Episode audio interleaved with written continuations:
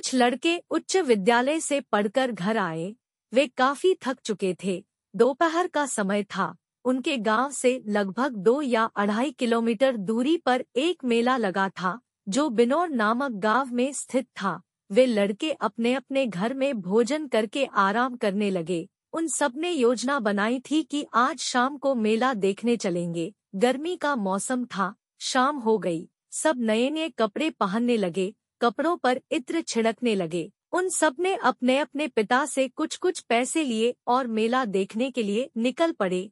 मेला देखने के लिए बहुत सारे लोग कच्चे रास्ते से जाते थे, कच्चा रास्ता शॉर्टकट पड़ता था। कुछ देर बाद वे लोग बातचीत करते हुए मेले में पहुँचे।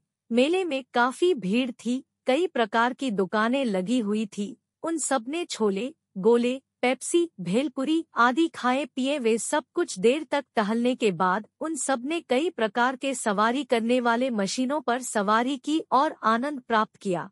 उन सबने घर के लिए मूंगफली का पैकेट लेकर घर की ओर पैदल चल पड़े। वे सब पैदल घर की ओर जा रहे थे। उन्हें एक इमली का पेड़ दिखाई पड़ा। इमली के पेड़ पर काफ़ी सारी इमलियाँ लटक रही थी। इमलियों को देखकर उनके मुँह में पानी आ गया। सबके मन में इमली खाने की इच्छा जागृत हो गई।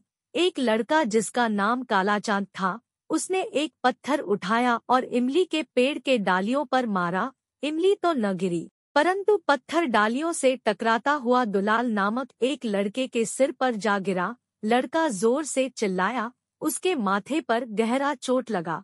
उसके माथे से थोड़ा थोड़ा खून बहने लगा। सभी लड़के डर गए। सभी लड़के कालाचांद को दोष देने लगे। कालाचांद घबराया हुआ सा था। एक लड़के ने दुलाल का टी शर्ट निकालकर दुलाल से कहा, तुम इसे पकड़कर माथे से लगाकर रखो। सूरज कुछ समय बाद ढलने वाला था। वे सब पैदल घर की ओर जाने लगे। कुछ देर बाद वे सब घर आए। अब उस लड़के के सिर से खून बहना रुक चुका था। सूरज अब पूर्ण ढल चुका था, जब दुलाल के माताजी को पता चला तो वह घबरा गई उन्होंने डॉक्टर को बुलाया मरहम पट्टी हुई कुछ दिनों बाद दुलाल स्वस्थ हो गया लघु कहानीकार Pankaj Modak some boys came home from high school they were very tired It was the afternoon time a fair was held at a distance of about two or two and a half kilometers from his village, which was located in a village called Baina. Those boys started resting after having their meals in their respective houses. They all had planned that this evening they would go to see the fair. It was summer. It was evening. Everyone started wearing new clothes. He started spraying perfume on his clothes. They all took some money from their respective fathers and went out to see the fair. Many people used to go through the unpaved road to see the fair. The rough road was a shortcut. After some time they reached the fair while talking. There was a huge crowd in the fair. There were many types of shops. They all ate chole, gole, Pepsi, Bhelpuri, etc. After a long walk, they all took a ride on different types of riding machines and enjoyed themselves.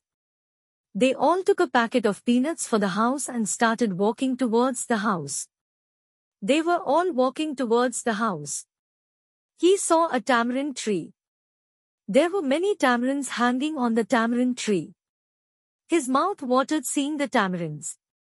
The desire to eat tamarind was awakened in everyone's mind. There was a boy whose name was Kalachand. He picked up a stone and hit it on the branches of the tamarind tree. The tamarind did not fall. But hitting the stones with the branches fell on the head of a boy named Dulal. The boy shouted loudly. He suffered a severe blow to his forehead. A little blood started pouring out of his forehead. All the boys got scared. All the boys started blaming Kalachand. Kalachand was terrified.